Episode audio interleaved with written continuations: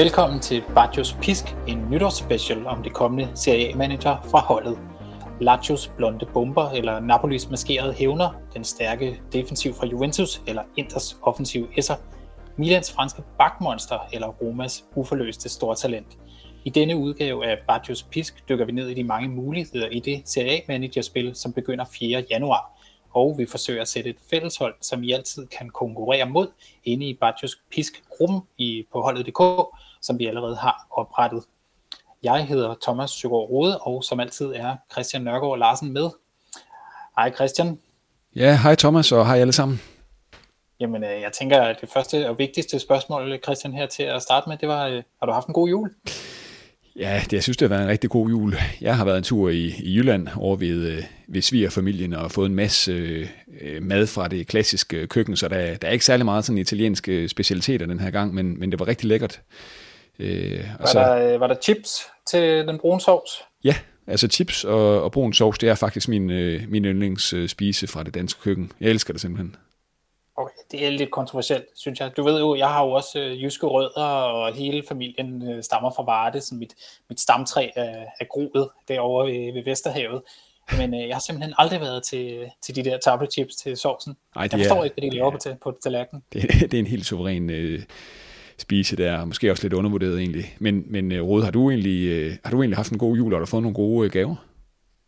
Ja, det synes jeg sådan set. Det har været lidt øh, en, en speciel jul, men øh, det kan jeg måske bare starte med at fortælle om. Øh, der er jo måske også nogen, der har opdaget, at lyden er lidt anderledes, end den plejer, fordi øh, vi, vi har det jo så regel, øh, dig og mig med, at vi sidder sammen, når vi optager, øh, og vi har lidt øh, mad og vin på bordet, men, øh, men i dag der gør vi lidt en undtagelse, fordi jeg er hjemme i, i lejligheden på Nørrebro, og det er simpelthen, fordi der øh, her har brugt juledagene på noget familieforøgelse. Der var den, øh, den 16.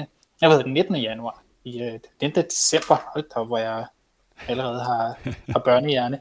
Øh, der kom øh, en lille datter til verden, øh, en lille Astrid, og øh, så, så det har dagene, øh, juledagene i den grad været præget af. Det blev dog det lidt lidt julemad, fordi min, øh, min mor var så sød at, at køre ind med, med noget and og kartofler til, til min kæreste og jeg, så vi fik lige bakset lidt sammen juleaften, men ellers, ellers har det været meget en, øh, en jul i, øh, ja, sådan babyens tegn, og, øh, og Astrid har været det klare fokus. Endelig en, jeg kan forære, det er et lille Milan-sæt i børnestørrelse, som jeg købte, da jeg var i, i Milano i sommer med min kæreste. Så nu går jeg lige og venter på, at Astrid hun bliver sådan et to år gammel, så hun rent faktisk kan passe det. Det er købt i den mindste størrelse, men, men øh, jeg tror, både sokker og shorts og trøje, det, det er lidt for langt i øjeblikket. Jeg har jo sagt uh, tillykke til dig rigtig mange gange, men uh, jeg vil også gerne lige sige det her, uh, uh, hvor, vi er, hvor, ja, hvor vi optager. Så kæmpe stor tillykke. Tak, Christian. Og jeg vil også sige, uh, altså, du har tre børn, nu, uh, nu har jeg en enkelt, og jeg har fået om en endnu større respekt for, øh, for dig som, øh, som mand og menneske. Det var, jeg vil sige, nu, øh, nu har jeg været far i små 10 dage, og der er godt nok lidt at se til. Jeg glæder mig meget til at møde Calcio Baby, for jeg tænker, at det, det bliver navnet fra, fra nu af, når vi optager Bacchus Piske, hvis, hvis det er okay med dig, Thomas. Ah, men det er helt fint. Så kan lytterne lige få en, en opdatering på det også.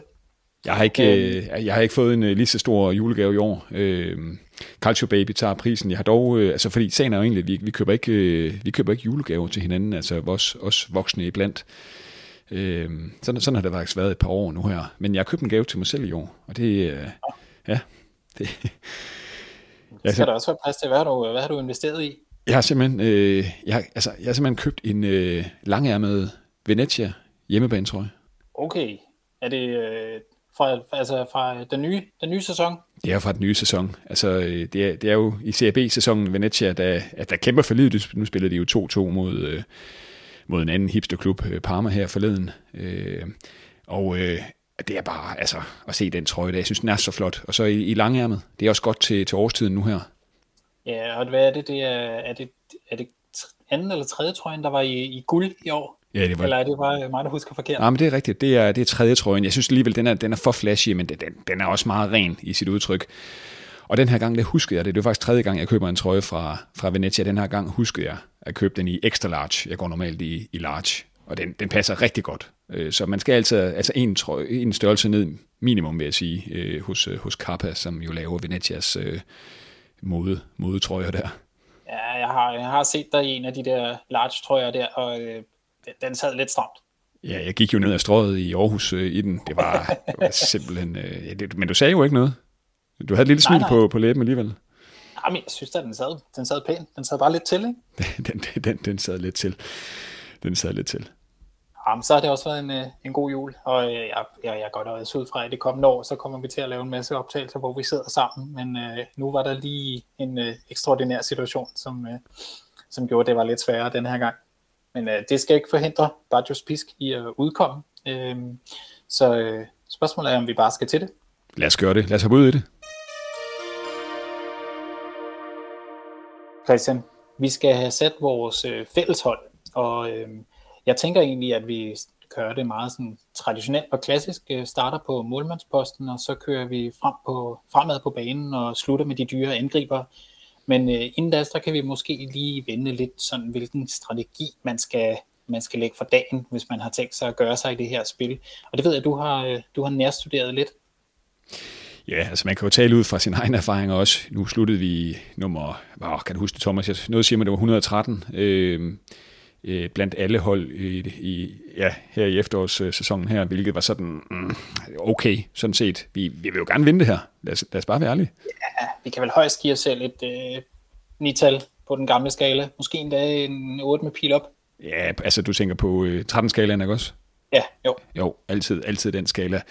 Altså, øh, ja, det er nok deromkring, vil jeg sige. Jeg, jeg synes egentlig, vi, vi lå jævnt deromkring. Vi kom aldrig rigtigt ind i, øh, i top 100. Jeg ved jo, nu, nu har det også været en anden god øh, øh, øh optagelse podcast om, om CA-manager her med, med Junker og Hvidførle. Og Junker, han, han er jo simpelthen... Øh, hans hold slutter jo næsten altid i top 10. Det er jo helt vildt, hvad han har af præstationer. Så også bare en anbefaling til at supplere den her podcast med, med den anden der. Ja, ja det, er en, det er en god anbefaling, og må, må vi se, Christian. Jeg synes, det er i år, vi går efter det. Jamen, det tænker jeg også, det er. Og jeg synes også, det var interessant nu, nu, nu hvor vi taler om, om, om, øh, om hvad, hvad andre også har gjort med, med Junker her. Altså, jeg ved i hvert fald, at, at klubhuset med, med Hvidføl, de har også talt med ham, der vandt efterårsudgaven af CA-manager Marco, øh, hvor de har talt lidt om øh, taktikken. Hvad er det egentlig, hvad er det egentlig, man gør her? Hvad er det, hvad er det, hvad er, altså, CA-manager er lidt anderledes end eksempelvis Premier League manager, mm. som, som jo trods alt nok er den største af, af de fem store ligaer, når det kommer til, til manager her. Det han siger, Marco i hvert fald, og det synes jeg jo godt, man kan lade sig inspirere af, øh, man kan sige, det er måske ikke så mange overraskelser, men noget af det, han går meget efter, det er at få nogle spillere med, med x-faktor, hvad det så end vil sige. Og det vil selvfølgelig sige, øh, nogen, der laver øh, nogle mål og nogle assists. Spillere med x-faktor er også ofte Jamen det kunne eksempelvis være her til runde 1, det er et par, hvad kunne det være, en Miranchuk eller en, en Vlasic, eller sådan nogle spillere, du ved, med, som, som måske også går lidt under radaren, men som øh, kan levere øh, øh, måske et mål og en assist, fordi modstanderen også er, er dårlig og, og kommer på udebane. Ja, der kunne også være en, øh, en Milan-angriber, der lige pludselig er kommet med på den liste. Ja, og det, det, det ved jeg, vi skal... Det i hvert fald, at, øh, at Giroud er skadet, så, øh, så Rebic kunne komme, øh, komme i spil, men øh, det tænker jeg, at vi vender tilbage til. Ja, helt klart. Og så plukkede han en masse spillere fra Napoli, som ligesom mange af os andre gjorde. Øh, det, det som Marco han også gjort, han prøver altid som minimum, som han siger her, at finde to, to angribere, som han tænker kan blive på holdet hele spillet igennem, så vidt muligt naturligvis. Der kommer jo også skader og karantæner formentlig. Og, og så også et par offensive forsvarsspillere, som både kan give mål og assist og, og lidt lidt øh, clean sheet bonus også i ny og næ. Og vi skal jo stadig huske, at, øh, at nu har det vist været i gang et lille års tid efterhånden, eller er det kun et halvt år, hvor mål jo giver mere, end det gjorde øh, tidligere. Det skal man jo virkelig have for øje, ikke også? Ja, så det er før et sted, hvor det godt kunne betale sig at, at se, hvilke forsvarsspillere eller midtbanespillere, der lavede mange mål, og ja. altså virkelig hun fokuserer mere, ikke mere der, men i hvert fald have det, have det for øje, så er det, så så er det jo fra angriberne, de fleste mål kommer. Og, øh, og nu hvor forskellen på midtbanen og forsvar og angrebsmål ikke er så store længere, så, øh, så kan man jo regne med, at det, det, er de, det er de gode angriber, man skal ud og kigge mest på. Ja, helt klart. Helt klart. Øh, og, øh, og noget vi også, noget jeg ved, mange CMA-manager også gør, det er jo at vælge tre øh, kæmpe profiler til de tre pladser op i, i angrebet. Det, det er også en farlig vej at gå, vil jeg sige, fordi man så har et ret udhulet øh, restmandskab, øh, så at sige. Mm. Bare, lige, bare lige for lige at runde øh, Marcos sidste pointe, det er øh, også en, en, en, en, en god pointe sådan set. Det er det her med, at, øh, altså, at man går efter nogle spillere, som ikke har ejet af så mange, altså med lav ejerprocent. Og, øh, og, og vi ved jo her fra managerspillene, at, at, at starten, i hvert fald nok den første tredjedel af managerspillet, er, er nok faktisk den vigtigste, fordi det er der, at, øh, at, at spillet ikke er så at sige stivnet endnu. Altså at, at man har de, stort set de samme spillere, skal vi sige, ud af de 11, sådan 6-7 stykker. Øhm, og særligt her i runde 1. Fordi spillet kommer bare til at blive lidt mere forudsigeligt. Altså man, der er mange spillere, der har de samme. Øhm, ja, jo længere hen man kommer. Ja, og så, og så selvfølgelig ser det der med sådan at læse kampprogrammet. Øh, det der med at sådan se, hvor er det, altså Salernitana hjemme mod Verona eksempelvis, kunne det være en offensiv, kunne det være en die, kunne det være en nede på midtbanen, der kunne, der kunne lave en assist eller et mål. Du ved, man skal virkelig, og det tror jeg virkelig, at Serie A, altså det der med sådan at, at have et kendskab, det er virkelig, altså også til de lidt lavere rangerede hold, det er det, er det der ender med at blive udslagsgivende for, for, den, for den endelige øh, rangliste, tror jeg. Mm. Og det er jo også, øh, det er nu må man sige, øh, Juncker, han er jo uhyre god til det her Serie A-spil. Og øh, noget af det, han, han jo også får øh, meget det er jo simpelthen, at han får meget ved at se ekstremt mange kampe, og mm. det er jo sådan, man finder ud af, om en, om en uh, spiller måske ligger lidt længere fremme på banen, eller en, der står som forsvarsspiller, lige pludselig mere midtbane, eller en, der står som midtbane er rykket op og, og spiller som en af de tre fremme. Det er jo sådan noget, man kan opdage ved at se kampene, og, og lige pludselig så kan man også se, hvem det er, der måske afslutter mere, end man lige, man lige vidste. Ja, ja helt klart også. Og også selvfølgelig bare holde, holde øje med, øh, holde øje med nyhederne, øh, se, altså Calcio-nyhederne. Øh, er der en skade øh, til en, en, en, en stamspiller, som giver plads til en uh, uslæben diamant? Sådan nogle små ting der. Research betaler sig selvfølgelig altid. Og så selvfølgelig også det her med opstillingen. Øh, hvordan stiller man op i øh, CA-manager? Altså kan det betale sig at spille i 4-4-2, eller skal man have tre angriber? Hvad tænker du om det, Thomas? Oh, jamen altså, det vil, jeg tænker umiddelbart, at, at man skal have fire forsvarsspillere og tre angriber, hvis mm. jeg skulle bestemme noget, fordi man får jo trods alt en clean sheet bonus, der er værd at have med, når man har forsvarsspillere, og de, de holder nullet, og den får man jo ikke ved at have en, øh, en midtbanespiller. Øhm, og så er det jo bare for angriberne, der kommer flest mål. Så øhm, ja, den, jeg tror mest, jeg er til forsvarsspillere og angriber, men, øh, men dermed ikke sagt, at jeg ikke også har, øh, har fundet en, en dyr, en dyr midtbanespiller, som jeg synes, man skal have med. Jeg tror i hvert fald, og, øh, med de tre angriber, ja, det, det, den, den er svær at komme udenom.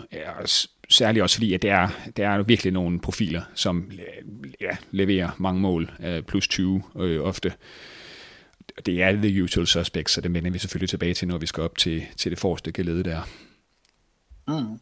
Og jeg havde, øh, Christian, du snakkede også lidt om det her med programmer, og øh, nu, nu har jeg jo fortalt, at min juledag har været lidt, øh, lidt travle med, øh, med andet end øh, lige at kunne, kunne fokusere på Serie A. Men, øh, men jeg, jeg fik lige i, øh, i dag, tidligere i dag, lejlighed til at gå, gå nogle af startprogrammerne fra, fra nogle klubber, klubber igennem, og har lavet sådan lidt en, en form for rangliste over, hvilke klubber jeg synes, man i hvert fald skal holde øje med her til, til at starte med. Jeg synes umiddelbart, der er seks klubber, der har nogle, øh, nogle fordelagtige startprogrammer. Øhm, Torino umiddelbart faktisk med, mm. med tæt på det bedste startprogram. Hvis man ser de første seks kampe faktisk, så møder de Verona hjemme, Salernitana ude, Spezia hjemme, så en Fiorentina ude, så Empoli ude, og så Udinese hjemme. Altså, det er jo ikke sikkert, de kan i princippet tabe, tabe samtlige kampe, de kan også få uafgjort i samtlige, men det er i hvert fald kampe, hvor man kan regne med, at Torino på er, altså godt, godt kan få noget med, og formentlig heller ikke står til at, til at tabe helt vildt frem. Så er der sådan en klub som, øh, som Atalanta, som også har i hvert fald tre gode kampe til at starte med. Spezia ude, Bologna hjemme, Salernitana hjemme, inden man så møder Juventus ude og har Sampdoria hjemme. Også værd at holde øje med Atalanta de første tre kampe. Inter tror jeg, man skal, man skal holde meget øje med, fordi de har godt nok den her øh, Napoli-kamp i første runde, som jeg tror, alle tilhængere glæder sig ekstremt meget til. Jeg tænker også, du er allerede nervøs, Christian.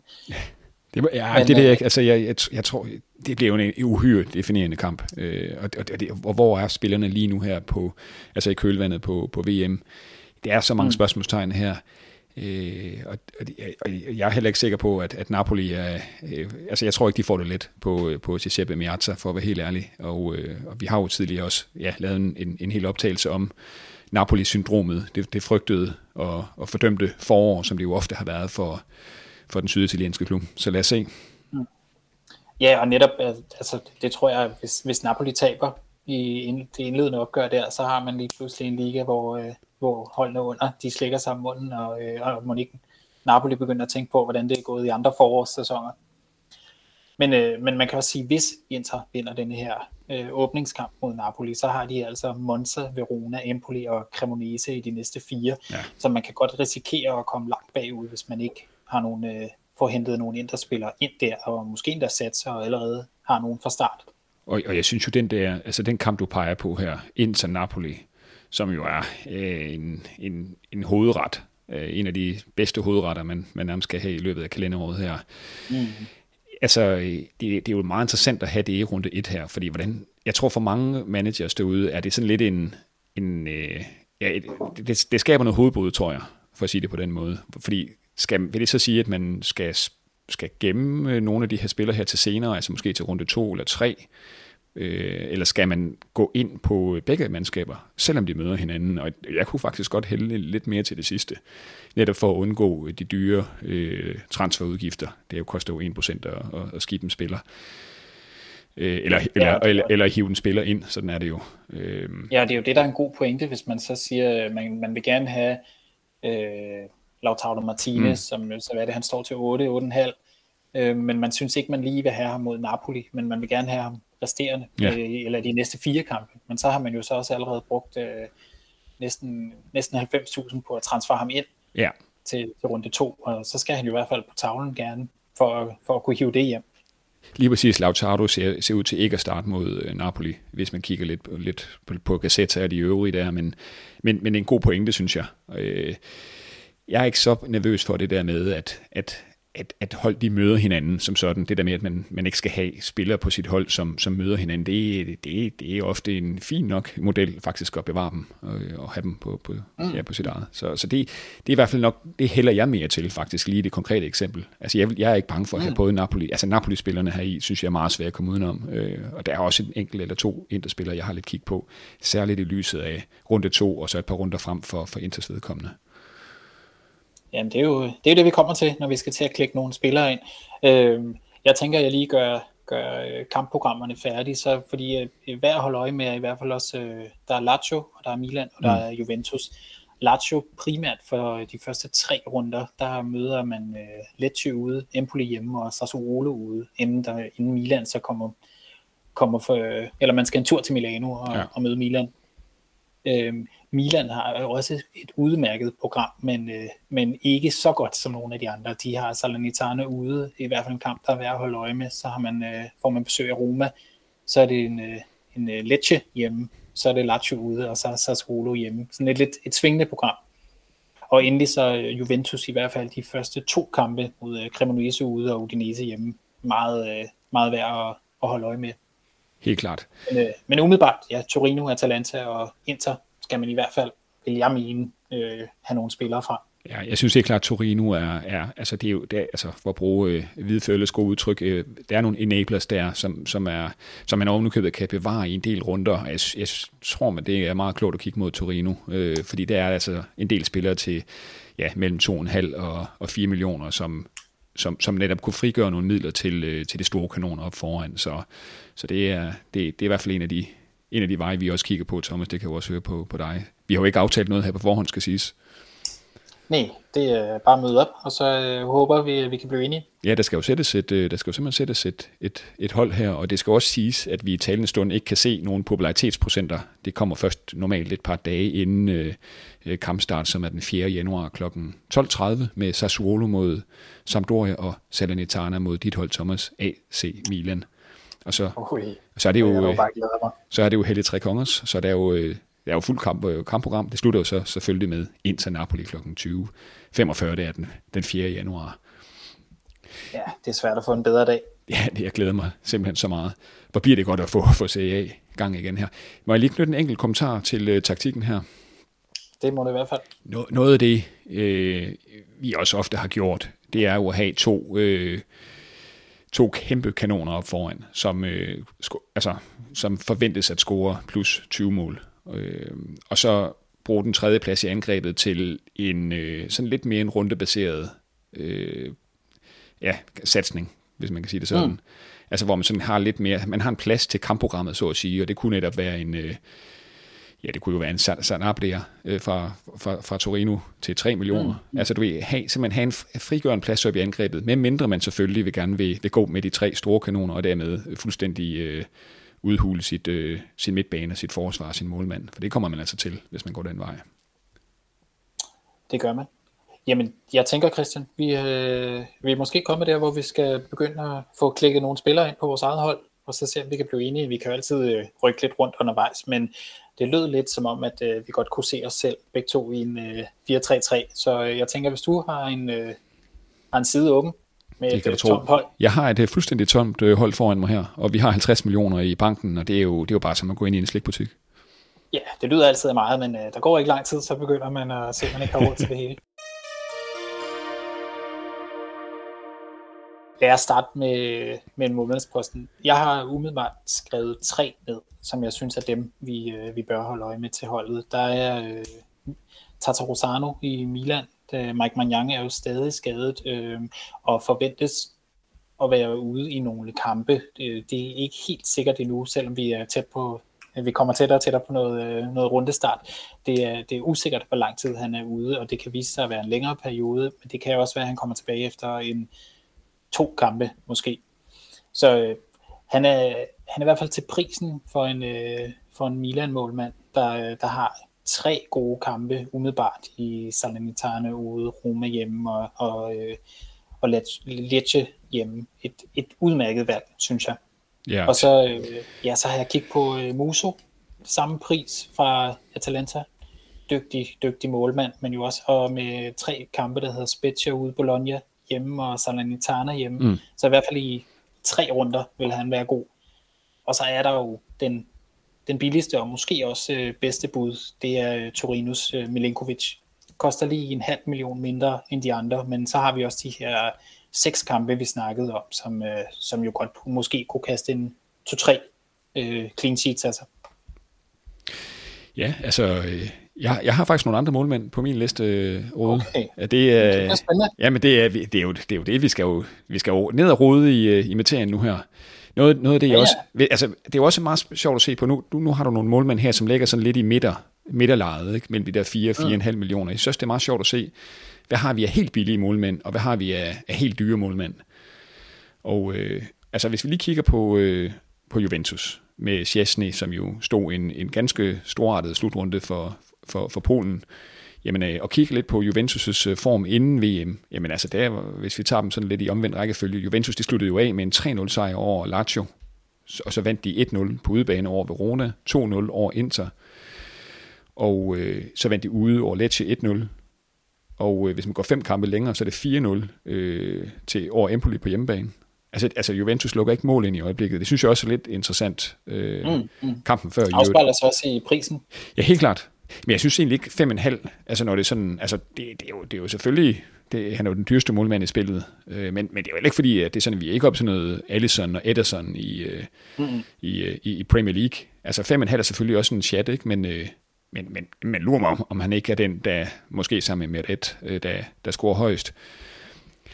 Og hvis man skulle kigge lidt i den anden ende, så har vi jo også en, øh, en, øh, en, en målmand, som vi jo havde på, øh, på, på årets hold. Vi, vi, ja, jeg ved ikke, det er jo vi satte årets hold her i en, i en udsendelse, vi sendte ud her i en juleaften, og der havde vi jo Vicario, øh, Guillermo Vicario, ja. på øh, til 3,5 koster han her i forårsudgaven.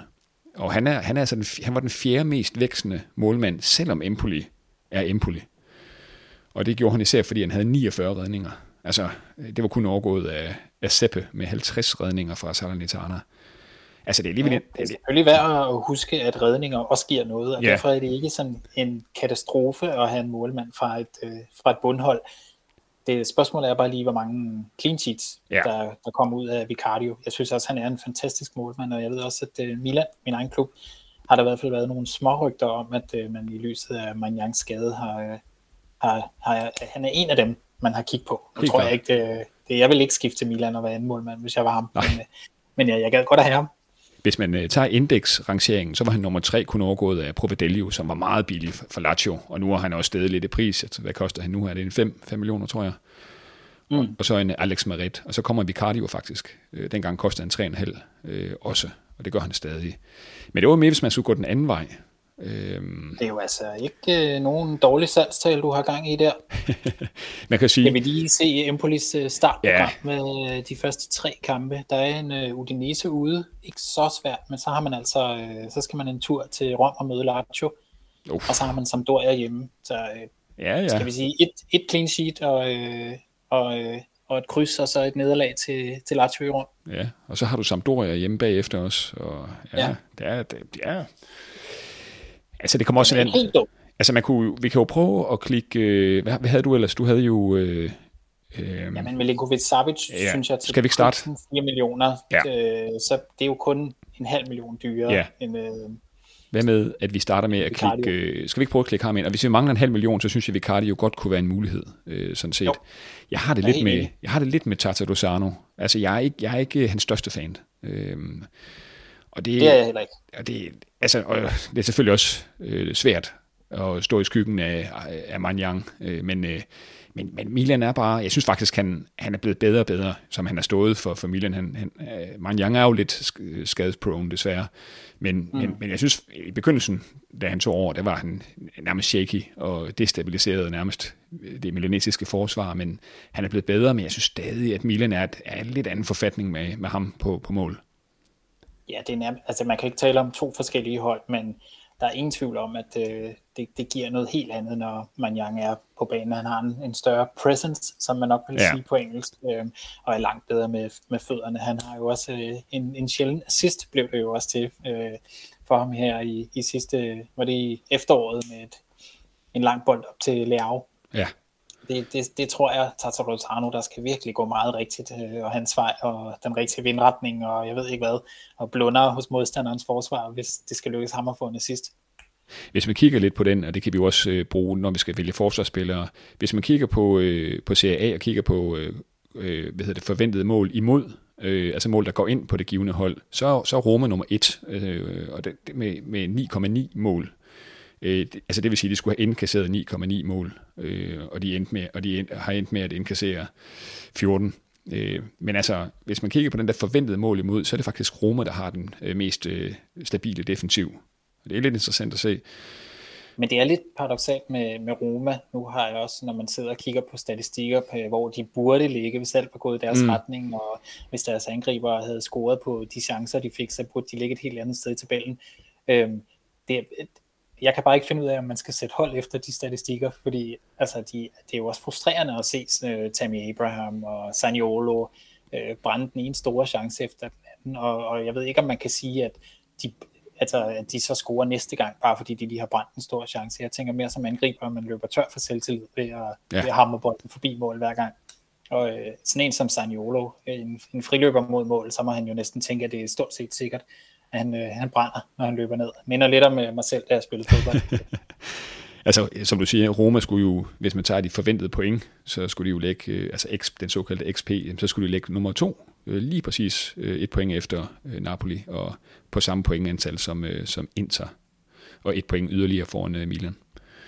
Ja, så, men, men de har Roma, det her program, der hedder, godt nok starter det man mod Bologna hjemme, men så er det jo Milan ude, og så får man øh, besøg af Fiorentina, så det er heller ikke sådan et nemt Roma-program. Der, der tror jeg næsten hellere, jeg vil gå med Vicario, hvis vi endelig skulle ja. noget andet end øh, Milinkovic. Men jeg synes, det er interessant, at man på målmandsposten går fra Vicario på 3,5 og så op til Chesney på 5,5. Der er 2 millioner i forskel. Hvis du eksempelvis kigger på Premier League, så er det jo er det ikke fra 6 til, til 3. Der er 3 millioner i forskel. Jo. Så, så det, det, er, det, er, det er noget tættere i Serie med de målmandspriser der. Øh, jeg synes, øh, jeg synes ham, vi har trykket ind nu her, Milinkovic Savic, til 4 millioner i lyset af Torinos kampprogram, er et, er, er et fornuftigt udgangspunkt. Skal vi, ikke, skal vi ikke starte der? Og så kan vi vel bare springe direkte videre til forsvaret. Vi skulle gerne have fundet fire styk, tænker jeg, hvis vi holder fast i 4-3-3-opstillingen. Det kan vi jo også øh, justere undervejs. Øhm, har, altså, jeg kan lige sige, øh, hvem, hvem, øh, hvem jeg har lidt kig på ja. til at starte men Nu nævnte jeg, at Atalanta har i hvert fald tre gode kampe, og jeg tænker, Scalvini, den her unge forsvarskomet, der render rundt i Bergamo, han er værd at tage med, men det er også fordi, han har en pris på, på 2,5 millioner, og jeg synes, at Atalanta i hvert fald ja, har et godt startprogram. Og det er jo sådan, hvis man trykker ham ind, så er det måske ikke ham, der kommer til at lave, øh, lave de store sidste eller mål, men, men med det, han, hans pris gør, at man har råd til nogen andre, så jeg synes, jeg synes han, er, han er værd at kigge på, og han står også i følge Gazzetaen til at starte inde i, øh, i første kamp. Øh, og hvis han gør det godt der, så kunne, han, øh, så kunne man jo håbe, at han fik et genvalg.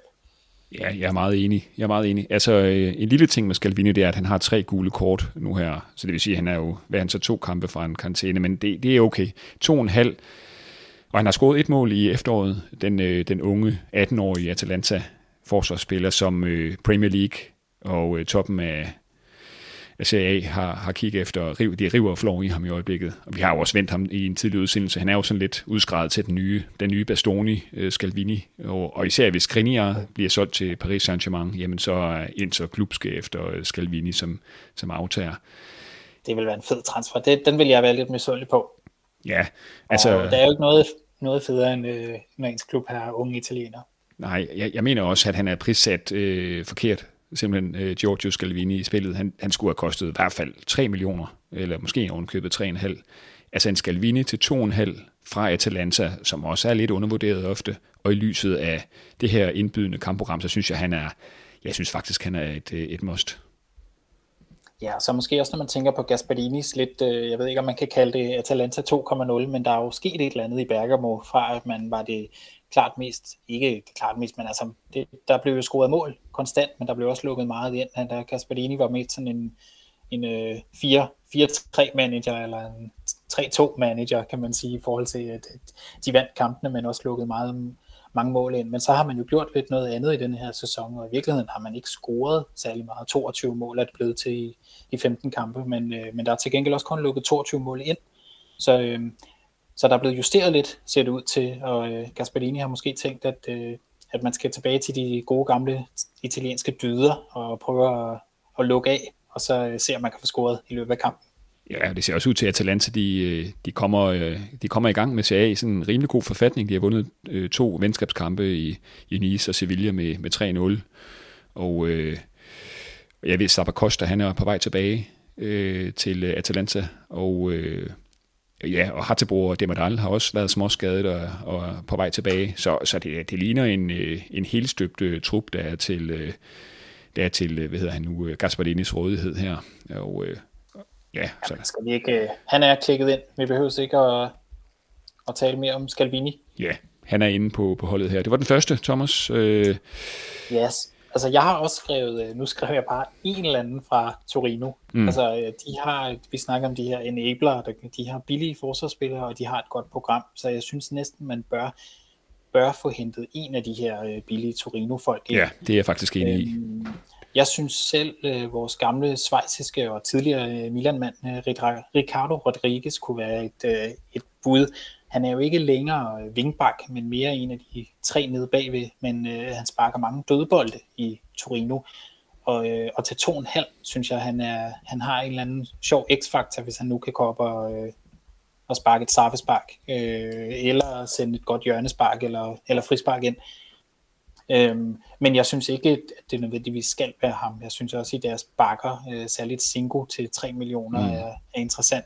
Så der er, sådan, der er jeg sådan set øh, åben for det meste, men, men heller lidt til Ricardo Rodriguez selv. Ja, altså, altså man kan sige, de tre forsvarsspillere, der ser ud til at starte øh, CA her fra det nye år, det er jo Rodriguez, og så er det øh, øh, Gigi, og øh, så ham Per Sjurs. Og de koster alle tre øh, 2,5 millioner øh, som det ser ud. Sengu, øh, ifølge Gazettaen, står til ikke at, at starte ind af en eller anden årsag. Jeg ved faktisk ikke engang, om han er... Så er det justeret lidt siden sidst jeg kiggede. Ja, altså... Der han nemlig til at starte, men jeg tror også, man skal passe en lille smule ja. på med Sengu, selvom vi jo øh, vi elsker ham som spiller. Ja. Så, så det, det ser ud til, at han ikke øh, ja, nødvendigvis starter. Ja, altså... Jeg kan lige se, at den, det ene straffespark, Torino har fået i den her sæson, det er faktisk øh, Lukic, der, der tog sig af det. Men øh, om Ricardo Rodriguez så var inde i den kamp, det kan jeg ikke helt sige. Nej, det, øh, det husker jeg heller ikke lige på stående, men, øh, men altså man kan sige, øh, Gigi synes jeg også er interessant nok. Han, han står også noteret for et mål i, i efteråret. Og øh, ja, Rodriguez også til to og en halv. ja, jeg synes, den står mellem de to. Jeg ved også, at Sjurs, PS Sjurs har skåret i, i, i en af deres venskabskampe her for et par dage siden. Øh, han, er, han, han hiver så nogle flere gule kort, skal siges. Hverken øh, Rodriguez eller Gigi har, har fået gule kort. Så jeg tror, det skal stå mellem de to der. Øh, de, de skulle begge to være meget sikre. Spørgsmålet er, om vi så går med den svejsiske flødefod. Ja, altså... Kælende venstreben. Det, det, det, det kan du godt få mig med på. Lad os, uh, tage, lad os tage Rodriguez ind her. Vi kan jo se, øh, nu har vi jo virkelig lagt billigt ud på uh, det må man sige. Første, det må man sige. Vi har 41. Holdet, så, så det kan godt være, der er penge til at handle senere. Vi har 41 millioner tilbage til de resterende 8 pladser. Det er jo, ja, det, jeg tror aldrig, vi har lagt så, uh, så stille og roligt ud før. Nej, det er meget, men det er jo også en tid med inflation og krig på uh, krig i Europa, ikke? Ja, så du tænker, at vi skal bare bruge en 25 af de 50? så vi har lidt, lidt i banken. ja, så kan du få 250.000 øh, bare, det, det ligger og luner lidt til næste runde. Nej, det vil være lækkert. Men jeg tænker, øh, hvis vi bliver i Torino, men øh, hopper til ærkerivalerne, yeah. så øh, Bremer i Juventus' yes. midterforsvar, han var jo klikket ind på stort set samtlige hold i, yeah. i øh, forårsspillet, og det, havde, øh, det var fordi han kun kostede 3 millioner, og så, så kan man næsten ikke gå udenom ham.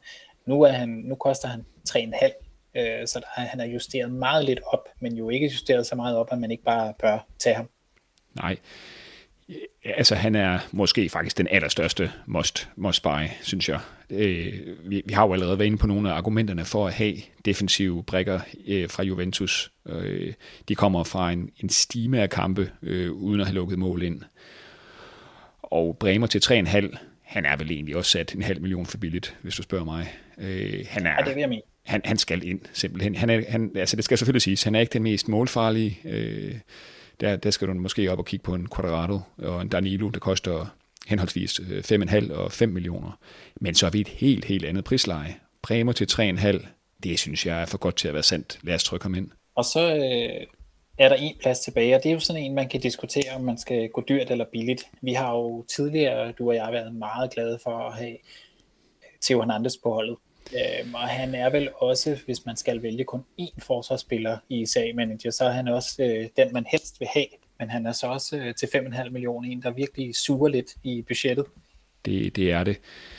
det, nu, er det. Øh, jeg havde faktisk, øh, hvis jeg lige fortsætter min øh, kæmpe lange talerække her og afbryder helt vildt, så havde jeg først, øh, først tænkt mig ikke at have ham på mit hold. Men nu forlyder det jo, at øh, den franske næsten VM-helt øh, Olivier Giroud ikke starter ja. i i Milans første kamp, og det betyder med al sandsynlighed, at Theo Hernandez sparker straffe.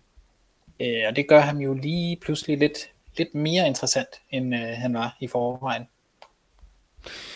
Absolut. Det synes jeg er et rigtig godt argument.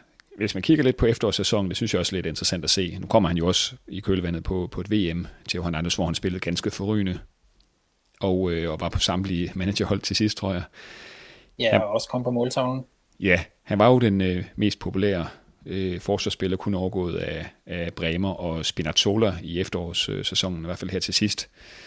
Han var egentlig ikke sådan et specielt godt køb til efterårsudgaven af CA-manager. Han, øh, han genererede godt nok 1 million på 15 kampe, hvilket jo egentlig er, er, er ganske fint, men det skal selvfølgelig ses i lyset af, at man har spenderet 5,5 millioner på ham, som han også kostede dengang, og ud af det fik man selvfølgelig ud over en del clean sheets, to mål og to assists. Øh, men får også mange gule kort, Matteo Hernandez. Han fik fem, øh, så han, han må have haft øh, karantæne på et eller andet tidspunkt, øh, som han har øh, overstået. Men øh, altså, øh, udfordringen med at have så dyr en, det er jo, at du lige pludselig kommer til at mangle noget foran. Øh, det kan jo være ham, der blokerer, at man kan få lige præcis den offensiv, man, øh, man håber på. Og hvis man skal kigge på nogle alternativer, og, og man det, måske, det synes jeg, vi skal. Og hvis man også kigger på nogle spillere, altså jeg synes jo Kim, Kim jeg, øh, hvad hedder han nu, Min, Min jeg Kim, Kim Min Jeg, tror jeg faktisk, han hedder helt præcist, for, for lige at vende bogstaverne om, eller navnene om her. Han var jo den mest genererende spiller i efteråret. Og øh, han koster 4 millioner, som jeg lige husker det. Det er 1 million mere, end han gjorde i efteråret. Og øh, han er altså også interessant, men jeg kunne godt finde på at hente ham ind lidt senere i spillet, øh, netop på grund af interkampen, og, og, og jeg tror godt, man kan klare i sit, i sit budget at, at hive en spiller som ham ind. Det er jo trods alt kun øh, 40.000, man må, man må lægge for, for den handel. Øh, mm. Så, så jeg har vil vente lidt med. Men jeg synes, Di Marco er også interessant, hvis man lige kigger på, på en spiller, der har lidt af de identiske kvaliteter som, øh, som Theo Hernandez. Han, kost, han er en million billigere.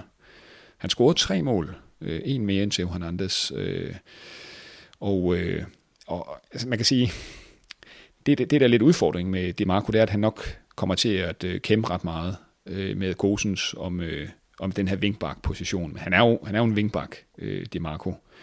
Ja, jeg vil så sige, at han er førstevalget. Men, øh, men Gosen ser ud til, at han vil, han vil gerne blive øh, Milano og, og Milano, eller og, i, i Inter. Inter er heller ikke sådan, så travlt med at skifte ham afsted. Så, så det er ikke sikkert, at han kommer til at spille 90 øh, minutter øh, i hver kamp. Men det er trods alt også en million billigere. Ja, det er en million billigere.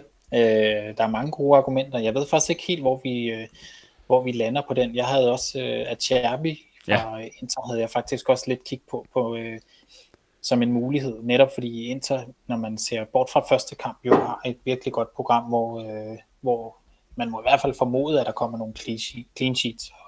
Og der er 3,5 millioner ikke sådan vanvittigt dyrt for en spiller, der jo også har det med at komme snige sig med op på dødbolde. Ja, det er en god pointe. Øh, det eneste er, at han, han kommer jo til at kæmpe med de vrej om, øh, om den sidste plads i, i forsvaret. Skriniar og Bastoni er, er mere eller mindre selvskrevet, og øh, øh, det, det forlyder, at Devrej fik et, øh, et slag i en af de seneste, jeg tror faktisk, det var den seneste venskabskamp, som gør netop, at, at, at Cherby, han står til at øh, starte ind, og det kan også sikkert sætte sig, de, øh, de spår ham til at, til at gøre, så det kunne godt tage lidt for. Altså hvis man er i det der 3,5, som han koster af Cherby, hvis man er i det lag, så er det jo også en, øh, en hvad hedder han fra Fiorentina nu, Biraki, tidligere Inter forsvarsspiller. De har Monza i den første kamp. Øh, Fiorentina har egentlig haft en ganske fin øh, pause øh, under VM, har spillet et par venskabskampe, og det synes som om, at det Italianos mandskab øh, spiller lidt mere frit nu her. De har, de har vundet stort set alle sammen, og øh, på overbevisende manér også. Øh, jeg, vi kan lige vende tilbage til, til en Fiorentina-spiller på midtbanen, som især har, har trådt i karakter. Men, øh, men han, kunne også, og han koster så en, en million øh, mindre igen, altså 3,5 øh, sammenlignet med de to andre. Men måske, Rode, skulle, ja. man, øh, skulle man, altså man kan sige, vi har jo heller ikke lagt os helt fast på, om det skal være fire i forsvaret og fire på midtbanen. Skulle man, skulle man simpelthen prøve at gå op i, i, på midtbanen, og så kan vi lige se, om vi skal have fire ja, ja. det ene eller det andet sted. Vi ved jo, at vi skal Jamen, have tre i angrebet. Det er en rigtig god idé. Lad os, øh, lad os springe op til midtbanen. Der er jo, øh, hvis, vi, hvis vi ligger fra land, så er der vel den, den spiller, der var den mest øh, købte og mest handlede, og nok også mest interessante spiller at have, det er jo vores øh, georgiske øh, superdribler i Napoli. Han er steget til lidt i pris fra, fra 3 millioner til 6 millioner kvartskelia. Øh, spørgsmålet er, om man kan, kan lade være med at have ham. Det hælder jeg næsten til, man ikke kan. Øh, selv selvom det er meget at smide 6 millioner ned på, på midten, så, så får man jo den spiller, der, der vil vækstet mest i, i efterårsudgaven. I hvert fald til prisen. Ja, øh, jeg synes, han er svær at komme udenom. Han, han spillede ikke de sidste tre kampe, øh, inden øh, jeg gik på, på juleferie. Og, øh, men jeg kan så sige, at den sidste kamp, han spillede, det var mod øh, Sassuolo. En 4-0 sejr til, til, øh, til Napoli, og der, ja, der scorede han. Øh, et mål og leverede to assists. så, så altså, og, og samlet så har han scoret seks mål og, og leveret fem assist, haft øh, og registreret syv mål, kan, eller hvad det syv skud på mål her. Og han, han genererede næsten 2 millioner i vækst. Det var jo øh, klart, klart mest blandt midtbanespillerne. Han Men det, ja. altså, jeg synes, det, det her med at øh, få ham ind, det er jo også et sted, hvor man så kan vælge, hvis man vil prøve at gå i en anden retning. Der er også rigtig mange, der har flere hold så, så, så have et hold, hvor man siger, jamen jeg tror ikke, Napoli kommer til at have det her øh, super forår, ligesom de havde et super efterår, og så gå udenom ham. Også fordi, når man ser på Napolis første, første tre kampe, så har de øh, Inter i den første, og øh, Juventus i den tredje. Så det er ikke sådan, at man, man er garanteret øh, point, og det kan jo være, at der går gummiben i den. Så det er i hvert fald et, et sted, jeg tror ikke, jeg tør selv. Øh, det synes jeg nok heller ikke, vi skal gå udenom de, om øh, Napolis to største stjerner. Vi skal nok snakke en angreb på senere, det er i hvert fald et sted, man kan, man kan skille sig ud. Og hvis jeg havde to hold, så ville jeg nok have et, hvor jeg, hvor jeg ville jeg også have et, hvor jeg, hvor jeg ikke havde nogen Napoli-spillere. Ja, helt klart. Jeg hælder i hvert fald til, at man ikke... Øh, altså, jeg, jeg, jeg synes egentlig, at Napoli-spillerne er, er sat ret fristende. Jeg synes egentlig også, at 6 millioner er, er, er, en, øh, er en rimelig billig pris for Kvaratskhelia. Jeg ved godt, han er, Han er gået fra 3 til 6 millioner, men han kunne også godt have kostet 7 millioner, faktisk. Altså ligesom øh, Milinkovic-Savic. Altså, ja. hvor, hvorfor koster han egentlig ikke det? Det, det er endda før, førholdet i Serie A. Så jeg synes egentlig, at prisen er, er meget fristende. Øh, hvis han har kostet 7, var jeg nok begyndt at få lidt kolde fødder netop også, fordi at vi, vi har en spiller op foran, vi skal tale lidt om senere. Altså... Ja, men altså, skal, skal vi lige prøve at klikke, klikke ham ind? Han er jo, øh, han er jo netop, selvom øh, Napoli har et svært program, så, så kan man jo sagtens lige se ham lave en, et mål eller en, eller en assist. Og man kan sige, at han er jo heller ikke sådan en, der ligefrem bliver bange af at spille på svære udbaner. Jeg tror, at jeg skulle lige sige det. En del Milan-spillere, der har marit om, øh, om Napolis besøg til, til Milano i foråret. Det er, når jeg, nogle gange, hvor jeg ikke kan, kan falde i søvn, så, så, så tænker jeg lige tilbage til den kamp der, og så sover jeg så dejligt. Ja, jeg har det på, øh, på samme måde, bare omvendt nogle gange, hvor jeg lige ved at falde i søvn, og så tænker jeg tilbage på den kamp, så er jeg lysvågen. Jeg skal også tænke tilbage på, på Giroux øh, to mål mod, mod Inter. Det hjælper lidt på det. Det er modkuren. Nej, det er rigtigt. Det er rigtigt. Så sover jeg godt. Godt, vi har, vi har taget ja, kvart vi, vi, vi ham ind. Så har vi 31,5 tilbage. I hvert fald, øh, vi skal finde to yderligere midtbanespillere. Øh, jeg synes, der er noget interessant i, øh, hos, hos de zebrastribede genrejste. Mm.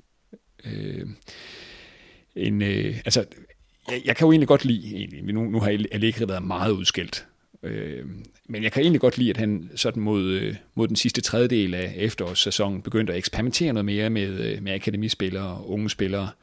Og det gav jo plads til Sule og til Medati og, og Fagioli, Fagioli og, og så videre. Gatti, også for den sags skyld.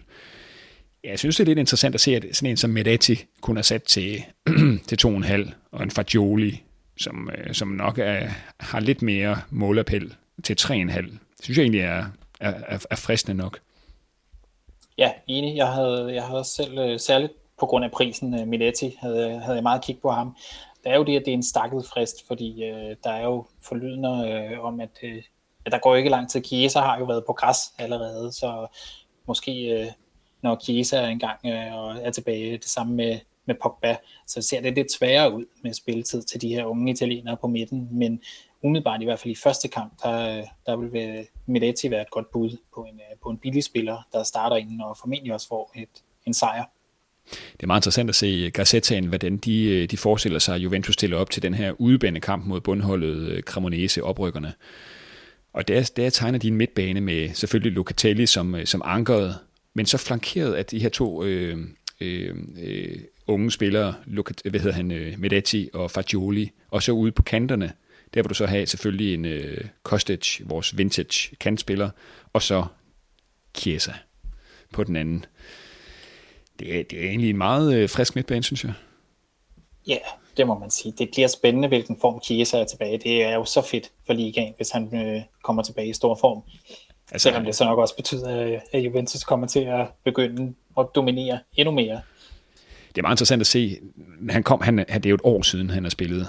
Øh, og jeg synes, det, jeg vil helt klart vente med at hente Chiesa ind på, øh, på mandskabet, selvom han står til 5,5. Det er jo 2 millioner mindre end den sæson, i den seneste sæson, han spillede. Det er jo over et år siden, som sagt. Det er altså sådan, det er altså en, en, en, en fristende pris, den der 5,5. Det må jeg sige. Men jeg vil altså lige vente med at se, hvordan hans, hans forfatning helt præcis er.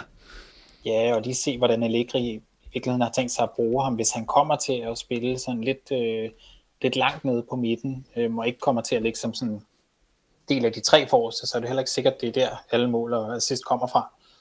Nej, og jeg kan også godt forestille mig, at han, han bliver hævet ud efter en times tid, 70 minutter måske. Altså det er ikke en Chiesa, der kommer til at spille 90 minutter, det har jeg svært ved at se for mig. Nej, ham, øh, ham venter vi lidt med. Men uh, Miletti synes jeg, vi skal klikke ind. Vi er ja. jo altid meget hurtige til at klikke de billige ind. Ja, jamen jeg kunne godt være, være med på Medetti. Øh, jeg er ikke 100% sikker på, at han starter inden, selvom Gazzetaen har ham til at, til at starte inden. Øh, det, må, det må jeg altså indrømme. Så jeg tror lige, man skal, man skal have tjekket godt op på, øh, på de seneste Juve-nyheder inden øh, spilstart. Hele tre kongers. Bare lige, bare lige for lige, inden vi nu lige kigger på den sidste midtbaneplads, eller den næst sidste, det kommer ind på, om vi skal have fire eller tre jo, så, så, er, så er det jo Barella og øh, Sergej Milinkovic-Savic, der dominerer øh, øh, med 7 millioner hver, altså som de dyreste midtbanespillere. Jeg synes, det er dyrt for Barella. Selvom han selvfølgelig sluttede meget stærkt af for, for Inter, synes jeg, 7 millioner er meget dyrt. Ja, det er jo altså faktisk var det jo Milinkovic Savic, der hævde vores øh, fælleshold lidt frem af banen sidst. Vi, ja. vi lå lidt, øh, lidt tungt i vandskorben, og så, øh, så havde han et, en fremragende afslutning på sæsonen og begyndte at score, øh, score mål eller assistere i stort set hver, hver, hver eneste kamp. Så ham, ham var jeg også selv meget lun på øh, at få ind på en eller anden måde, men jeg kan ikke helt finde ud af, om de der 7 millioner, det er ikke lige er, er i overkanten. Det var faktisk det hele Lazio, Altså vi, vi havde pludselig en 3-4 Lazio-spillere på vores hold, og beholdt dem faktisk øh, nærmest spillet ud, og det var faktisk det, der vendte lidt for os, og, som gjorde, at vi næsten kom i top 100 til sidst. Men, øh, ja, og hvis vi så ikke bare havde, hvis vi havde undladt at bytte Immobile ind og ud af holdet et utal af gange, så, så, så tror jeg nærmest, vi var havnet i top 10. Ja, han, han blev dyr for os, også fordi vi altid solgte ham øh, og købte ham på de forkerte tidspunkter. Det er rigtigt, han var vores øh, onde ånd. Jeg vil også sige sådan lidt, og det er jo også, det skulle vi måske lige have taget under, under sådan selve strategidelen der indledningsvis, men, men også det der med sådan, hvor, hvor meget der skal handles for øh, i CA-manager. Der har jeg sådan lidt en idé om, at der, der skal handles en lille smule mere. Vi er ikke oppe på Champions League eller EM eller VM-niveau, men øh, vi er nok der, hvor vi skal, der skal handles en lille smule mere end i Premier League og, og Superligaen. Øh, netop fordi der er så definerede bomber i, i den her liga. Der bliver simpelthen scoret så mange mål øh, i CA kontra nogle af de øvrige ligaer på, på kontinentet. Ja, jamen, øh, jeg er helt enig, og det er også sjovt at handle. Ja, jeg, jeg forestiller mig sådan et, en, en, omkring en, en 100.000 per runde i det lag der, sådan noget 90, ja, 100, 110. Du er jo en, en stor handelsmand. Det ja, jeg kan godt lide det. Jeg kan godt lide det. Ja, jeg, jeg kan godt lide at spare mm. lidt bedre, mere end du kan, men, øh, det men øh, når det er fællesholdet, så må der godt blive hentet. ja. Men hvis vi skal have fundet lidt ja. mere til, til midten, så har jeg jo øh, igen, ligesom jeg havde med forsvaret, bare skrevet øh, en eller anden fra Torino. Ja. Øhm, så synes jeg også, det er i hvert fald lige værd at kigge på, mod Torino-spillerne, og måske særligt øh, Radonic, hvis man skal have en. 3 millioner står han til, og han er jo øh, en spiller, der sådan kommer frem til en del, spiller meget langt frem på banen for, for Torino, så jeg synes, han er i hvert fald, øh, man, man bør kredse lidt om. Det kan være, du har, øh, har nogle andre i, i kigger men jeg synes, han, han kunne godt være en, øh, en, jeg kunne plædere for at få ind på vores fælles hold her.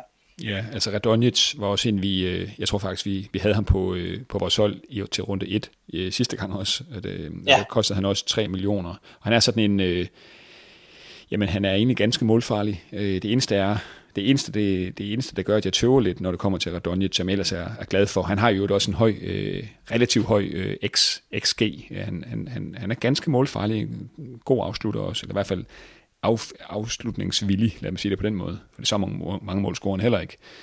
Men det er, at han, øh, han lige nu står til ikke at starte ind mod, mod Verona. Og det, det, det jeg, jeg kan forestille mig, at han skal kæmpe mod Medanchuk øh, om, om den her position øh, på midtbanen. Øh, det gør også, at... Det er øh, også blevet ændret siden i går. Ja. Det var, det var ja. der, jeg var inde og, og se, at han stod til at starte. Ja, ja nemlig. De, ja, kan sætte de skifter meget frem og tilbage. Men, ja, øh, det er, heller, det er absolut heller ikke et sandhedsvidende. Nej, nej, nej, nej, nej. Den lyserøde. De, nej. de skyder i alle retninger, ja, ja. og de er da blevet slemt skuffet. Jeg ved ikke, hvor mange gange. ja, altså jeg vil sige... Øh, jeg kan jo godt lide lidt, det, for, for at sige det som øh, Frederik Ingermann på et tidspunkt sagde det, øh, som jo er manager-eksperten over, over dem alle. Øh, ja, og, og plus hvidfølge. Øh, hvad hedder det, det er lidt at, ja, og så plus Mads Junker, når det ser af, og, og La Liga. Og Bundesligaen. det er jo lidt det, det, er jo lidt det her ord, det er jo lidt det der ord, ordspil, der hedder, at øh, heller en, en konge på et lortehold, end et, øh, eller heller en konge på et lortehold, end en lort på et øh, kongehold. Og det synes jeg egentlig er, er meget interessant, fordi hvis man skal gå efter den devise, så skal man ud og have en Glacic øh, fra, fra, fra Torino, fordi han er altså den bedste spiller på det her hold her, og man ser jo også nogle gange Glacic spille som, som ene mand foran, selvom han egentlig er registreret som, som midtbanespiller. Men det er også en Medanchuk, han har scoret, øh, eller han har spillet i alle venskabskampene for, for, for Torino. Han koster 3,5 millioner. Kunne det være, det kunne også være en mulighed. Ja, det var som, som, som sagt, så havde jeg skrevet, at vi skulle kigge på en eller anden fra fra Torino, og øhm, som de fleste ved, så skal der ikke øh, meget til at overtale mig til noget andet, end det jeg har besluttet mig for. Så øh, det, det kunne jeg sagtens se. Så kan vi jo lige prøve at se, når vi kommer lidt tættere på, om, om, det er, om pendulet svinger den anden vej øh, over til, øh, til Radonjic. Øh, jeg kan godt forestille mig, at begge to faktisk får spilletid i den her kamp her. Men jeg, jeg vil sige, også lidt baseret på, hvor meget Medanchuk han er blevet brugt her i, i, i den kolde vinter, så, så tror jeg, det er ham, der, der starter ja, jamen lad os prøve at klikke ham ind. Sådan der. Så har vi øh, 25,5 millioner tilbage til, til fire pladser. Spørgsmålet er, om den, altså der er jo tre til angrebet, og så er spørgsmålet, om den sidste skal være på, på midten eller i forsvaret. Ja, og det finder vi ud af. Det, hvis vi så bare hopper op til angrebet, ja. så kan vi jo lige se, hvordan vi fordeler det sidste. Det, det, det, er jo her. Det er jo her, spillet bliver afgjort. Ja, det er det simpelthen. Øh, jeg kan sige, jeg synes, også baseret på, øh, på, på Lazios startprogram, at øh, Immobile er en spiller, man vi bør kigge på til vores hold. Altså Lazio har, øh, det var det her Lecce ude, Empoli hjemme, Sassuolo ude. Mm. Det er sådan nogle kampe, som hvis han er i, øh, i form til det, så, så kunne der godt ligge nogle øh, immobile mål der. Der har været lidt, øh, han har været lidt tvivlsom, men i hvert fald på de seneste bulletiner fra Italien, der står han til at starte inden i det her øh, Lazios øh, tremandsangreb med Sakanje og Philip Andersen øh, på hver sin side. Øh, han er, han er bare en, øh, en drøm at have i et øh, managerspil, fordi han, han spiller stort set øh, til 90 minutter hver gang for Lazio, og han tager straffe. Ja, ja det er jo fuldstændig ret. Altså, det er, det er gode argumenter, og øh, du kan godt overtale mig til det. Altså, der er, der er, nogle, der er nogle ting, der tæller lidt imod, vil jeg sige, og det, det skulle være, at, at han har scoret seks mål. Altså, han har scoret seks mål i efteråret. Der er langt op til øh, 36, øh, som han har scoret, og han er jo historisk capo canoniere med, med Iguain. Det, det, er, det er jo ikke meget, faktisk. Øhm. Nej, han har, men det har også været en, øh, som jeg lige husker det, en sådan en sæson præget af lidt, ja. Øh, lidt småskader. Ja. Og det er jo også det, der er lidt et sats ved at hive ham ind her allerede i første runde. Ja. Det er, at der har været nogle steder, hvor, hvor, hvor man har været i tvivl om, han kommer til at starte. Nu står han til at, til at starte, og jeg ville være meget bange, hvis jeg, hvis jeg sad i første runde og ikke havde ham. Øh, hvis jeg lige pludselig så, at han startede for Lazio. Ja, vi skal helt tilbage til runde 9 for at finde det sidste Chiro i mobil og mål. Og øh, han har så også, han har ikke spillet samtlige 15 kampe indtil videre, han har, han har spillet 11. Jeg synes øh, trods alt, at øh, argumenterne for at have ham på holdet og i lyset af kampprogrammet, at, at, at, at han er fristende. Han er også bare en notorisk CA-bomber, og øh, ja, og som du siger, man, man sidder med hjertet op i halsen, hvis man ikke har ham, og, overværer en Lazio-kamp, øh, så skal vi, ikke, skal vi ikke tage ham. Jo, det synes jeg. Han er, han er klikket ind. 8,5 for den blonde bomber. Yes. Så er der 17 millioner tilbage. 17 og, tilbage. Og det er meget til tre pladser. Der er jo øh, lige, hvis vi vender tilbage til de lyserøde sider i Gazettaen, så har de i hvert fald, som det er lige nu, øh, der står Oliver Giroud til at starte ude ja. i Milans første øh, kamp. Og det giver som regel, øh, som det er hos øh, Pioli, øh, plads til Rebic helt på toppen. Øhm, jeg synes i hvert fald til 5,5 at Rebic er en, der er værd at kigge i retning af i, i første kamp. Han kunne godt være en af, altså sådan, der kunne godt ligge et mål og en assist og vente, når han spiller helt forrest. Øhm, og han er en af de der, som, som det er lige før, han godt bare kan være inde med at være et rundekøb øh, til, til de her 5,5, og så kan man finde ud af, om han skal placeres i øh, pengene på midtbane eller angreb i, i næste runde. Men jeg synes i hvert fald, når det er Salernitana øh, i første kamp, så er, han, så er han værd at holde øje med i hvert fald. Så øh, ham vil jeg godt, godt i hvert fald lige melde ind. Ja, jeg synes også, det er, det er, en, det er en fristende kandidat. Øh, det humer selvfølgelig ikke, at vi ikke har nogen interspillere, når du nu byder ind med, øh, ja, med ham, ikke? Øhm, jo, det er klart. Men, det er også på grund af Inters første kamp, men jeg, jeg, jeg ved simpelthen ikke, hvad vi skal gøre i de næste fire, hvor Inter har gode, gode spillere. Altså, jeg har også sådan en, en, øh, en lidt lyst til at bare gå helt tungt på, på Inter, og så håbe, at de slår Napoli i første kamp, fordi derfra så har de altså et godt program. Det har de. Ante Rabic, han er sådan en spiller, jeg har så svært ved at blive klog på. Altså, han kan jo score to mål i en kamp, og så går der syv runder, inden han øh, leverer en assist, og yderligere tre runder, før han scorer igen. Altså, han er sådan en... Ja, han er sådan lidt øh, verdens bedste og verdens dårligste ja. i samme spiller. Ja, øhm, ja, jo, lad os, øh, lad os lige holde ham i mente her det, det er til prisen, og jeg melder ham også bare ind. Klart. Så kan vi jo altid øh, diskutere, jeg synes, det, om, øh, om det er der, vi lander. Jeg synes, det er spændende at se lidt på, hvem, altså det er jo i angrebet, det her spil her bliver afgjort. Og lad os lige prøve at tage dem fra toppen af lige helt kort. Lautaro Martinez øh, står til ikke at starte inden. Han, øh, han ligger sikkert stadig gennemvedet i, øh, i, i Champagne, et eller andet sted i, i La Boca i Buenos Aires, eller et eller andet sted. Øh, ja, ja, altså, han, er, han koster 8,5 og topper listen sammen med øh, Leao og Vlaovic. Og Vlaovic er jo, øh, er jo småskadet. Han blev jo skadet under, under VM og står til ikke at starte ind. Det gør Milik og, øh, hvad hedder han, vores øh, ven, Ken, Moise Ken. Mm. Og så har du så endelig Rafael Leao, også til 8,5, øh, og Chiro, som vi har valgt. De står til 8,5 og er spillet styreste. Altså, Leao er jo så den sidste, og helt op fra det øverste niveau. Øh, hvad tænker du, Thomas, om øh, Rafael Leao? Ham, ham havde vi også, og brændte os også en lille smule på i efteråret. Ja, han, han endte jo faktisk med at give ret meget tilbage til dem, der nu havde ham på holdet. Han var en af de mest vækstende spillere umiddelbart. Ja. Øh, han er jo også lidt den her alt eller intet spiller i, i Milan, synes jeg. Øh, i, i foråret, eller frem mod med mesterskabet, var det jo ham, der bar holdet, også med, med, med, med de her tre assist, han leverede i den aller sidste udkamp mod Sassuolo. Han var virkelig øh, afgørende for Milans mesterskab. Jeg synes, han er stadig lidt svingende i sit spil, selvom han er blevet, blevet bedre og bedre. Og han er sådan en, jeg synes, til, til 8,5, og, øh, og og man ikke lige ved, hvilken form han kommer tilbage i efter, efter VM, så, så, jeg, så vil jeg være lidt bange for Leao, men han, kan, han er jo også sådan en, der, der sagtens kan gå ind og lave, øh, lave et, et mål eller to i, i sådan en nem udebanekamp til at starte med. Øh, ja. Ja, jeg, jeg, tror, jeg, jeg tror til 8,5, der synes jeg, han er lige en kende for dyr. Jeg er enig, og, og, og en, en lille ting, en lille fejnsmækker ting, der også taler imod, det er, at han har fire gule kort. Så får han uh, gul kort i, ja, i mod Salernitana, jamen så er han ude. Og så har du 8,5, der skal skibes. Ja, jeg hælder også til, at vi ikke tager ham. Så går vi så videre til, øh, til den femte dyreste i spillet, øh, og det er Victor Osimhen. Sags øjeblikkelige topscorer. Og, og, og, og vil egentlig A's bedste spiller øh, lige nu. Øh, ja, enig. Og han sluttede også øh, stærkere af øh, end øh, Kvarskelia, hans øh, klubkammerat, øh, som så også var, var skadet naturligvis. Men altså, jeg synes, Oshim han er på så højt et niveau, at, øh, at han er meget svær at komme udenom. Jeg ved godt, at øh, Inter er, er modstanderen, men skal vi nu bare sige, at Inter vinder, skal vi sige 3-1, eller sådan noget den dur, jamen så er det sikkert Oshim, der scorer.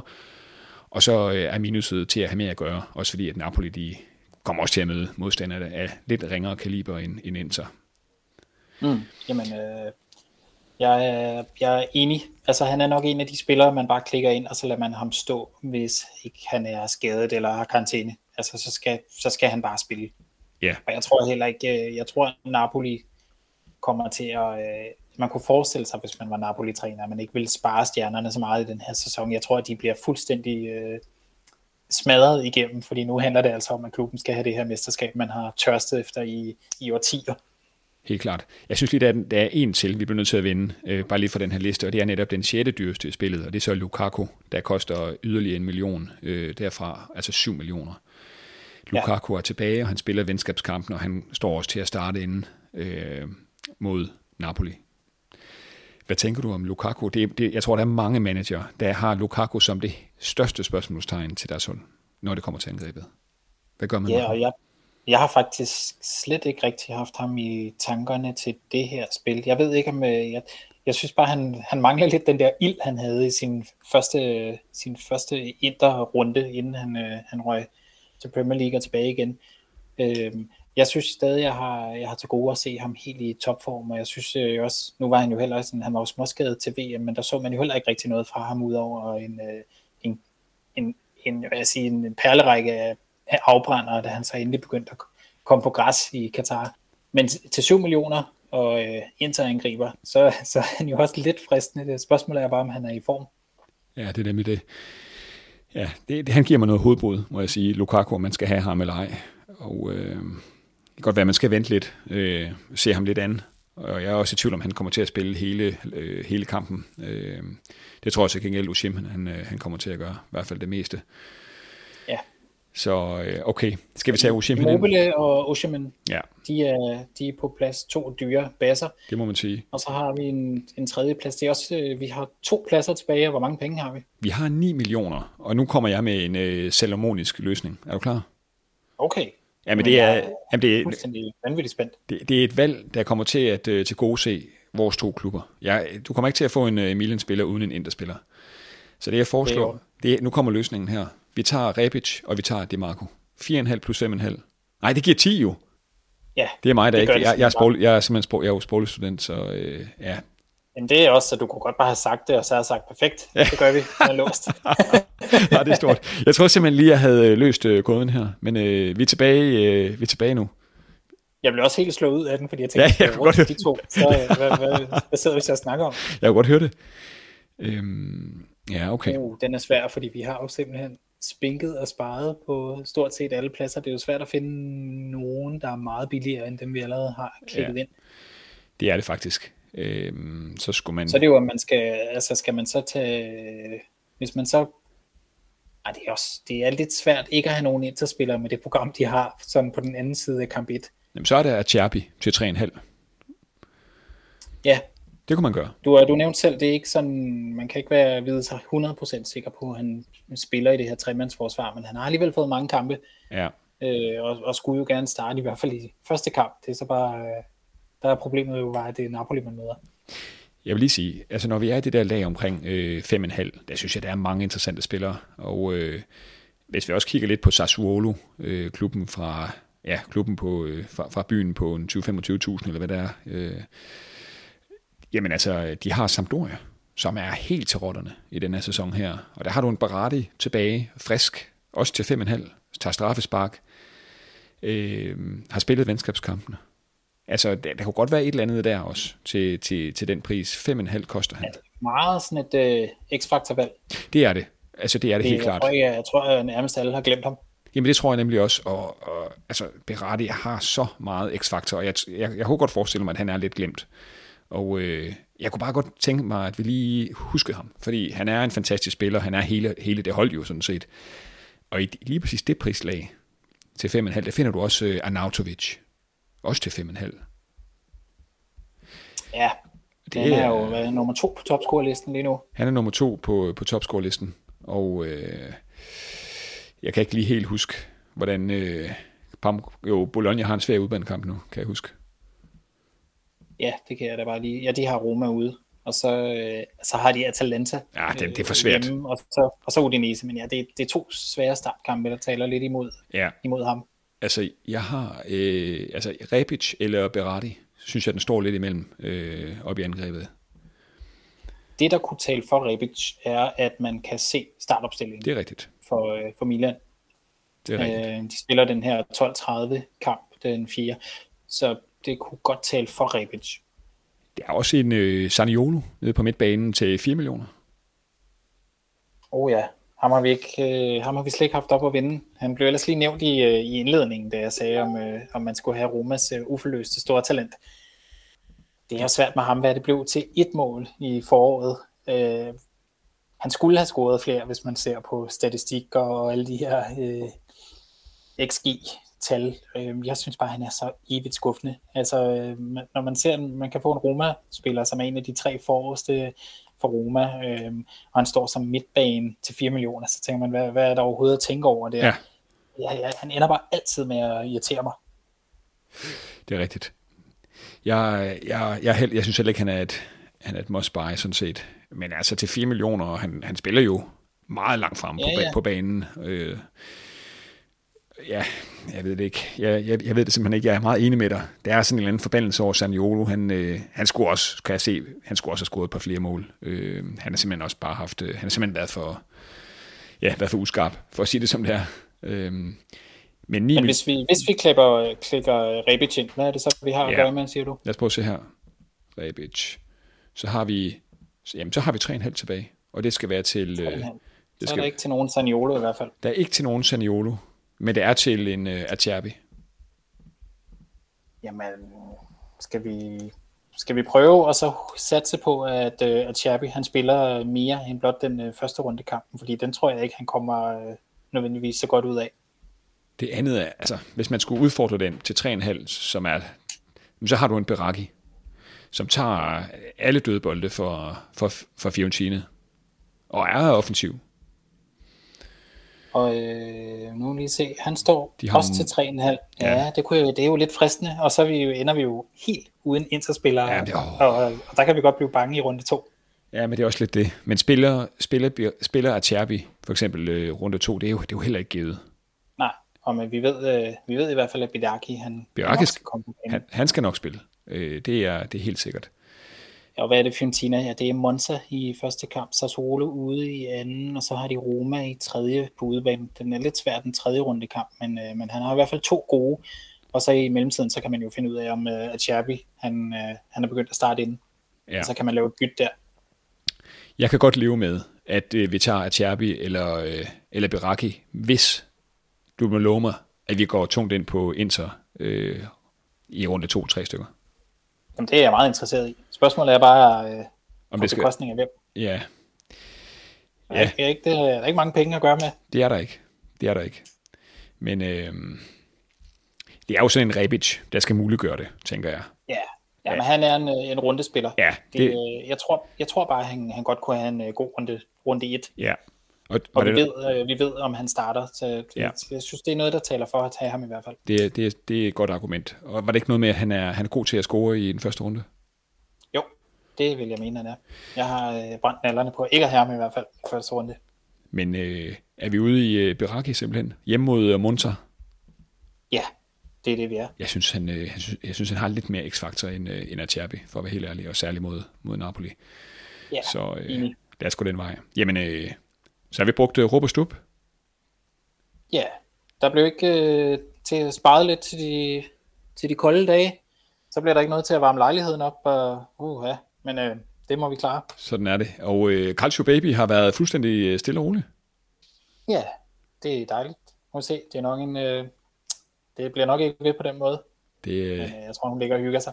jamen, det er godt. Det er godt at høre. Hvad hedder det? Det er jo Der vigtigt. er jo faktisk et aller sidste spørgsmål, Christian. Vi skal have placeret et anførbind. Ja, det er rigtigt. Det er rigtigt. Det er rigtigt. Den bliver svær. Jamen, øh, altså... Altså- hvem, hvem er det nu, Immobile har? Altså, det er... Øh, nu skal jeg lige have fundet Lazio. De har Lecce ude. Det er jo ude. Det er jo en Det er ikke en, det er ikke en ægte immobile kamp, synes jeg. Ja, men det er heller ikke let.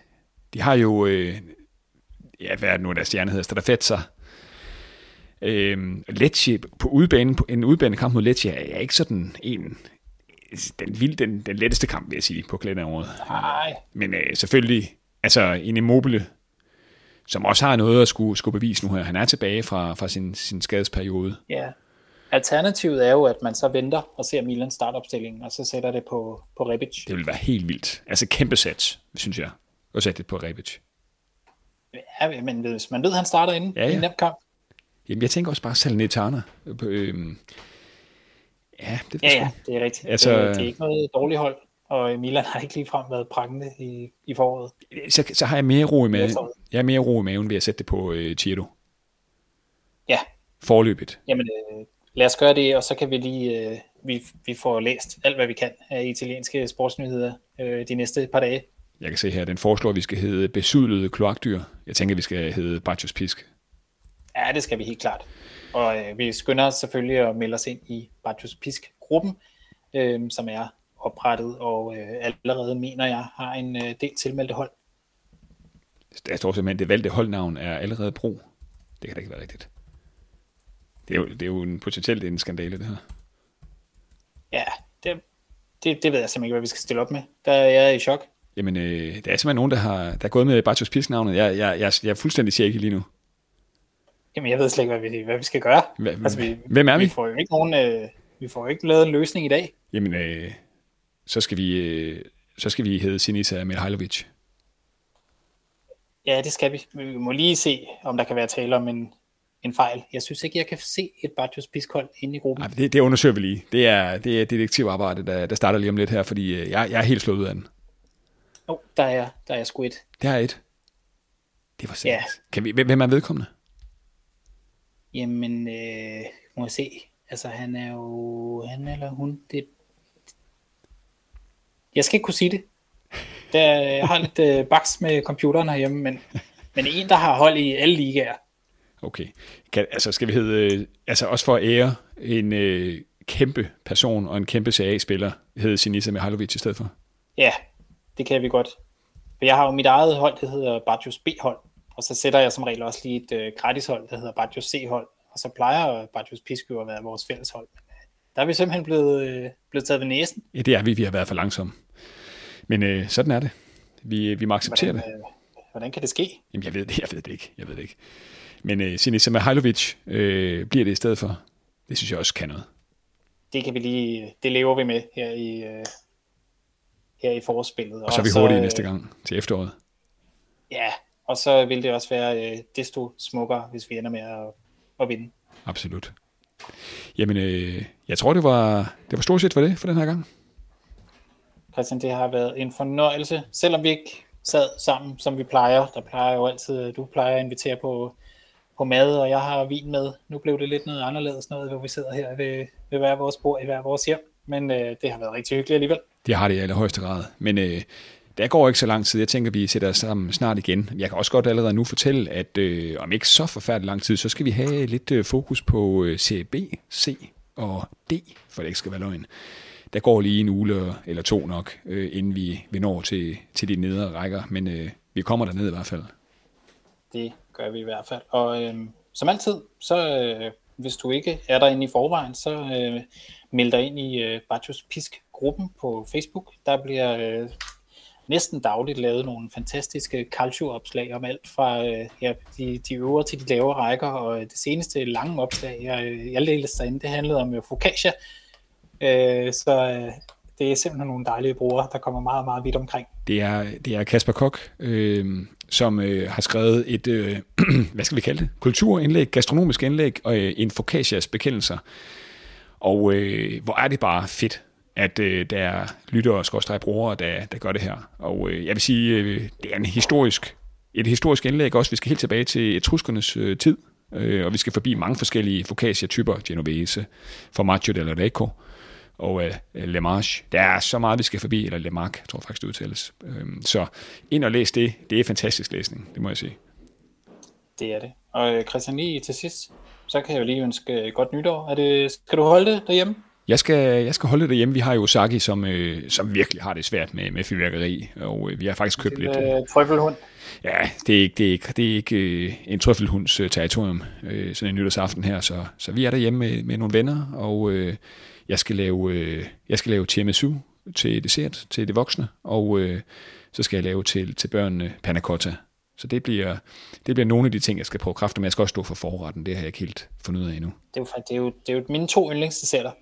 Ja, jeg synes jo, jeg synes jo, jeg synes jo, at tiramisuen er lidt mere, altså det er, den er også lidt sværere at lave, vil jeg sige. Øh, det er, lidt... der er ingen tvivl om, at det er den, der er, er kunststykket at lave, mens den anden lidt er, ja. er nem at lave. Jeg synes bare, de smager godt. De smager vildt godt. Sige. Det kan godt være, den er lidt børnet. Ja, det, det er jo med husblas og fløde, sådan en panna cotta der, det kan vi ikke komme udenom. Men en, øh, ja, den er god.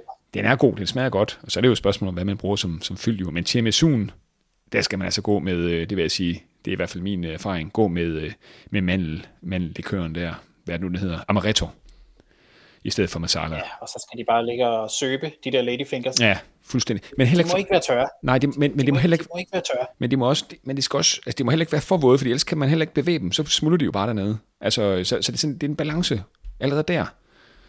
Viser Ej, den sit, øh, sin ekstra til. gå galt. ja, præcis. Det er jo sådan en, man godt vil sætte et, øh, en solid tiramisu på bordet, og, øh, og man ved godt, hvis den ikke sidder der. Det gør man. Ingen, ingen siger noget, men alle, alle spiser. Ja, det er sådan noget, øh, man snakker om på vej hjem i taxaen, ikke? Fra, fra nytår. Hvis øh, Christian Nørgaard, så man, ah, hvad? Ja, det var sgu en sløj omgang. Det er ikke den bedste nytårsaften. Døde lidt ved desserten. ja. Nej, jeg tror også, øh, vi er der, hvor vi skal sige øh, tusind tak til alle lytterne, øh, og til dig, Thomas. Øh, altid øh, hyggeligt at, at tale culture med dig, og øh, tusind tak for at lytte med, og rigtig, rigtig godt nytår til jer, til jer alle sammen. Også herfra.